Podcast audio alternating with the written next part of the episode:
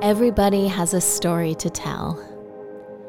A time in your life where something unusual happens, something that cannot be explained, and it changes your life completely. The world seems different.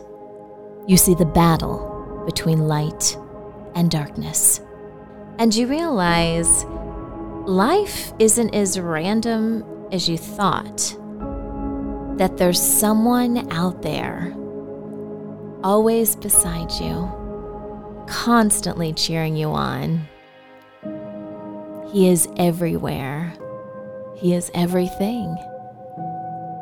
He is the great I am, and we call Him God of Miracles.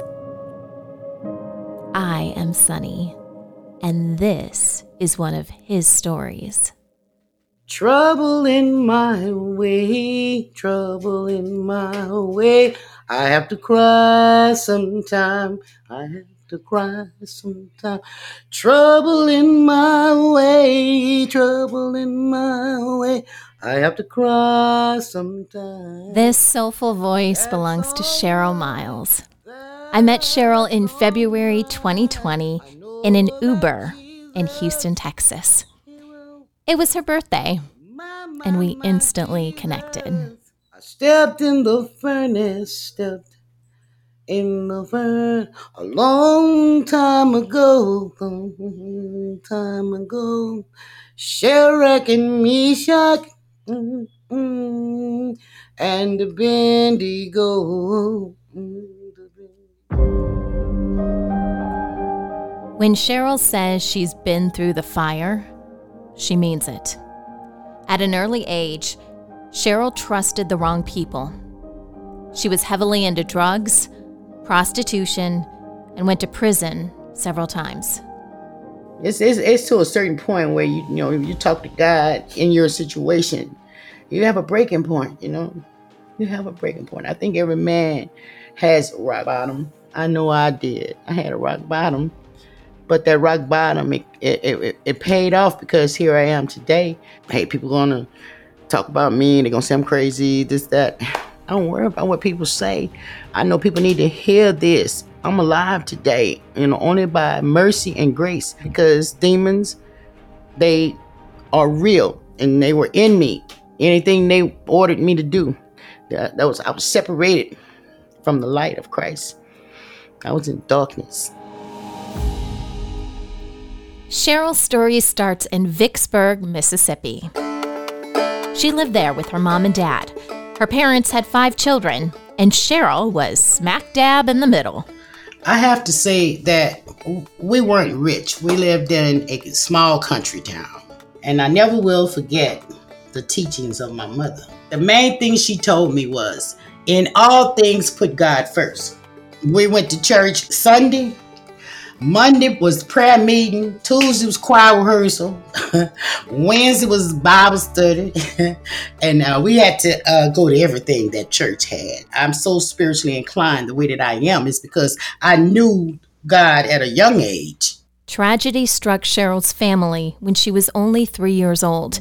She didn't know what was happening at the time, but later she was told that her father pulled out a gun and shot her mother five times.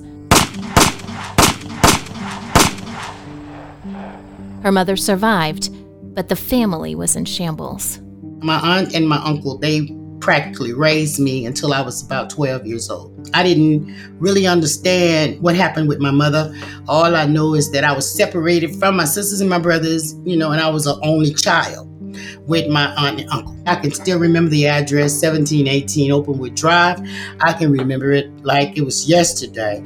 And I had my own bedroom with two twin beds in there. But one day, I was in that room and it was just a, a huge light came in the room with me. That's what it was. And it spoke to me it spoke to me at a young age, you know, like it didn't tell me its name, it didn't tell me stuff like that. It played with me, it made me laugh. You know, just as demons are real, angels are real too. And I think it was something special in that room with me, and it spoke to me, and it told me that it would it would stay with me. That forest became my my best friend. When Cheryl was nearly 12 years old, she went back home to live with her mother, who was now married to her stepfather, Ernest. Technically, the family was back together again, including her siblings. But something still felt off for Cheryl. We were reunited, and I was so happy. I was so happy. But there was something missing uh, between my mother and I that, and I had to learn to talk to my mom because I, you know, I, I hadn't, I had never been around her to talk to her. So I didn't know how to go to her with my personal things, like, you know, female things and stuff like that, wanting to have a boyfriend, all that stuff that I, I never went to my mom for any of that. I think that I was about 14 years old when uh, I started to kind of grow up or something. You know, I had my first boyfriend. I went against everything my mama told me, and I ended up pregnant. I was uh, 17 and in the 11th grade. When you got pregnant in those days, they put you out of school. So I was dismissed from school and I was so ashamed because it was my graduation year. That took a big toll on me too in my life. Not feeling comfortable at home, Cheryl ended up back at her aunt and uncle's home to finish her pregnancy. Cheryl gave birth to her daughter, Andrea, a month before her 18th birthday. She and her daughter stayed in Vicksburg a couple more years, but eventually Cheryl had an itch to go somewhere else. The Big Easy. I love everything about New Orleans. At the time, they had the World Fair going on, and a lot of my schoolmates were going to New Orleans to work in the World Fair, and I got a job real fast there blew my mind. Cheryl got a job at the Hilton Hotel. That's where she met Travis Madden, although that wasn't his real name. I think that was the first demonic spirit to enter my life. I was still that loving, sweet, living by faith girl. I knew nothing about uh, smoking weed and I knew nothing about heroin. I knew nothing about cocaine. I knew nothing about drugs. All I knew was to go to work and make some money and pay the bills and, you know, and buy food, you know, and try to, you know, keep my head above water, you know, just, just survive. That's it, you know. I didn't know nothing about hustling. He was, that man was abusive to me. The next part of Cheryl's story may be tough to hear but it explains how abusive and dangerous the situation with Travis had become. He went out one night. I was at the house with my little girl. I felt like I wanted to get out. You know what I mean? I didn't feel like I had to ask him, could I go anywhere or something like that, you know? So I went out. I got uh, one of my neighbors to, I paid her to babysit my baby. She was a Christian girl and she lived next door to the house I was living in. And I went out. I had a great time. I just, I really didn't know where I was going because New Orleans was still kind of new to me. But, you know, of course, New Orleans have bars on every corner, churches on the next corner. You know how they do. I just went from bar to bar, just, you know, just dropping in and dancing a while, you know, and stuff like that, you know. I was going to pick my daughter up, but I spied him I could just look at him and tell that this wasn't going to be nothing good. So I started running and he ran behind me and he caught me. When I tell you this boy beat me, oh my God, kicked me, um, beat me to the ground and start kicking me and all that, you know, and then uh, told me, go get your daughter. You know, I was afraid. I was afraid. I, I just bit my tongue, you know, and he went in my purse and stuff and the money that I had, he took it. I didn't want to say the wrong things because I didn't want to get beat up any worse than what I was. But I ended up going to work with that black eye. It was just crazy, you know. He was just, like, it was like he was angry all the time. I was tired. I was tired, and I wanted him to go. I wanted him just to leave me alone. You know what I'm saying? I never hurt anyone in my life, but him, I was ready to hurt him because he had beat me to that point. I retaliated. You know, he was beating me in front of my cousins, My cousins, they were trying to stop him. When he pushed me on that couch, and when I landed on the couch, those pillows popped up and they had a ice pick in the crack of the couch. I, I was angry. I was out of mind and the fight was going on and I, I just grabbed it and when I grabbed it I just started stabbing him just started stabbing him you know at this point he see oh okay she fight me. She she's gonna kill me if I don't get away from her. Well he was arrested that day.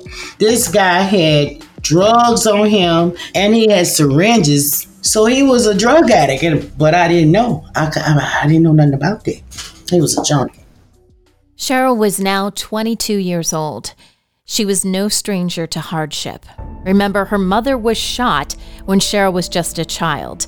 She got pregnant and had her own baby at 17, and she became the victim of a severe case of domestic violence. Things were already getting dark. And then Cheryl met twin sisters, Sherelle and Chantel Thompson. That's when it all started happening because Sherelle and her sister Chantel, they were street women, you know, because I watched them with different men. I never questioned them. Hey, what did you do? I didn't question them. I became a hustler. I went out, I slept with different guys and stuff like that. Some of them gave me money, and some of them I slept with them just because I liked them, you know? Cheryl's life was spiraling out of control. She had two more children, a boy and a girl, while she was working the streets.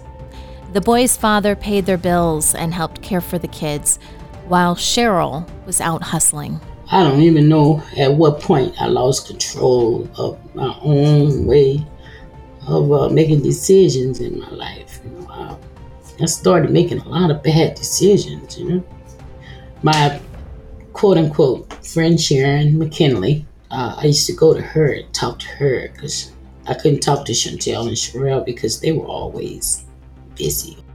Just one particular day, you know, I was like crying and going through things or whatever. I just was venting and she took the pipe and a lighter and she just put it in my mouth. She said, I'm tired of you being um, depressed. She said, hit it. Hit it like you hit a, hit a joint or something. So I did. And when I did that,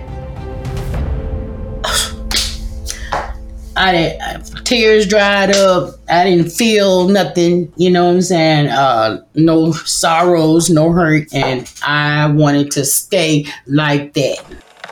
And she did. Cheryl numbed the pain through sex and drugs. There's a span of about 10 years that, even to this day, is a bit of a blur to her. Eventually, she lost her kids. I was a junkie. I was a dope thing. And uh, I couldn't take care of my kids. I often say, oh, they didn't have to take my kids, but they went into my home. I wasn't there. And everything was nice in my home, but I didn't have food in my house. So they called that neglect. The state stepped in and they had my kids removed from me. I had a house, my kids weren't there. I kind of really lost it then after that started smoking more, started drinking more, on the street more, started standing on corners. I was on the corners with high heels, short skirts, and stuff like that, selling my selling my body. And then I was also, you know, running a lot of game. I was robbing people, whatever it took for me to get some money. I was uh, taking wallets, taking pistols, uh, started selling guns, and oh my God, you name it, I was doing it. If it's illegal, I was doing it. Cheryl was practically unrecognizable at this point.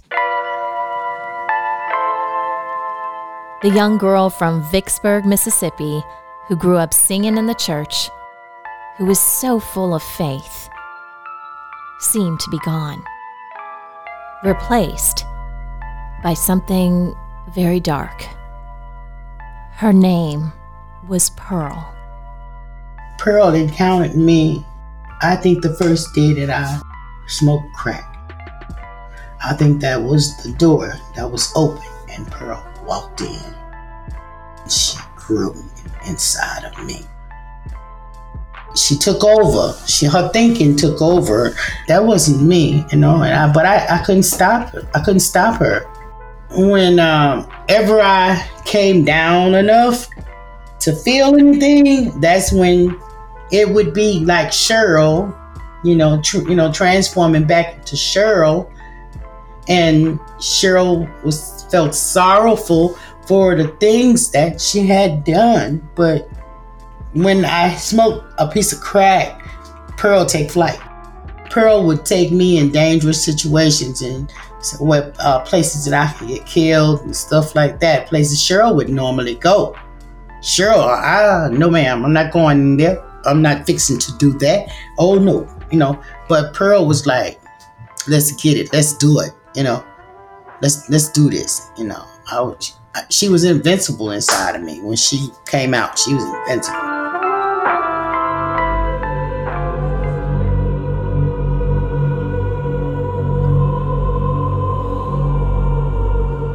I chose to name her Pearl. A pearl is a beautiful gem, okay, but it lives inside of an oyster to destroy the oyster. When the pearl is plucked out, it, it becomes a beautiful gem.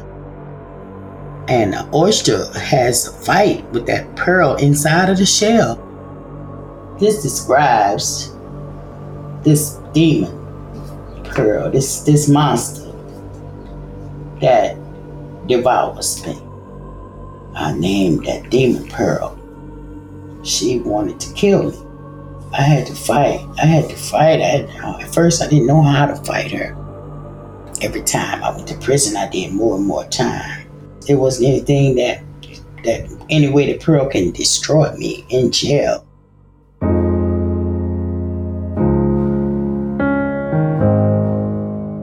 It was God's way in my life saved me.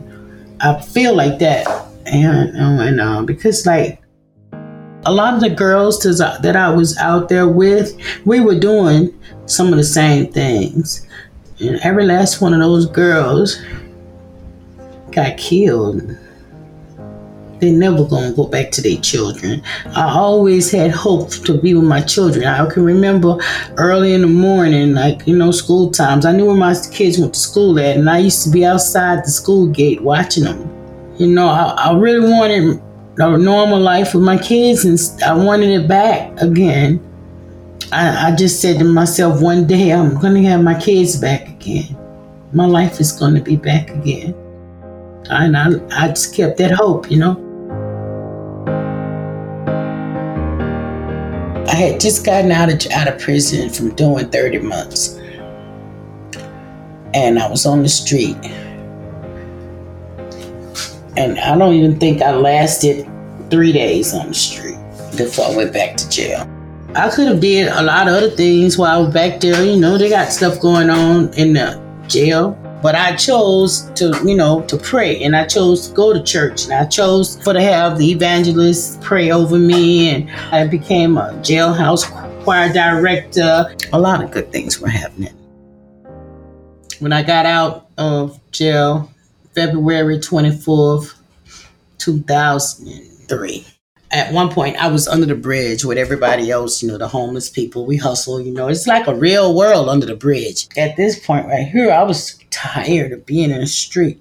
Around four o'clock in the morning, I guess, you know, I, I, I woke up and everything was quiet and I was just looking around and I had been talking to God at that time too. I just said, I don't want this no more. I don't want to do this no more. You know, I I'm tired, you know, I just want a real life, you know. I heard the voice, you know, that like the light that I told you that was in the room with me when I was a little girl. I saw that light again under the bridge. I saw that light, you know, and I started giving away everything I had, you know. Only thing I had left was just my little backpack with all my little personal stuff in it, you know. But everything else I had, I gave it away. I gave away my drugs and um, the, the smoke tools. I gave away everything. I didn't want to do it no more. And I just just heard a voice say, "Leave." It said leave. Because, you know, they were laughing at me. They were saying, What? Why you giving your stuff away? Because I don't want to do this no more. I don't want to do it. I don't want to do it. I'm tired. And they were laughing at me. you, you'll be back. And by the time I made it from under the bridge, walking through the trail, the sun was shining. And it was shining so bright, I couldn't even see.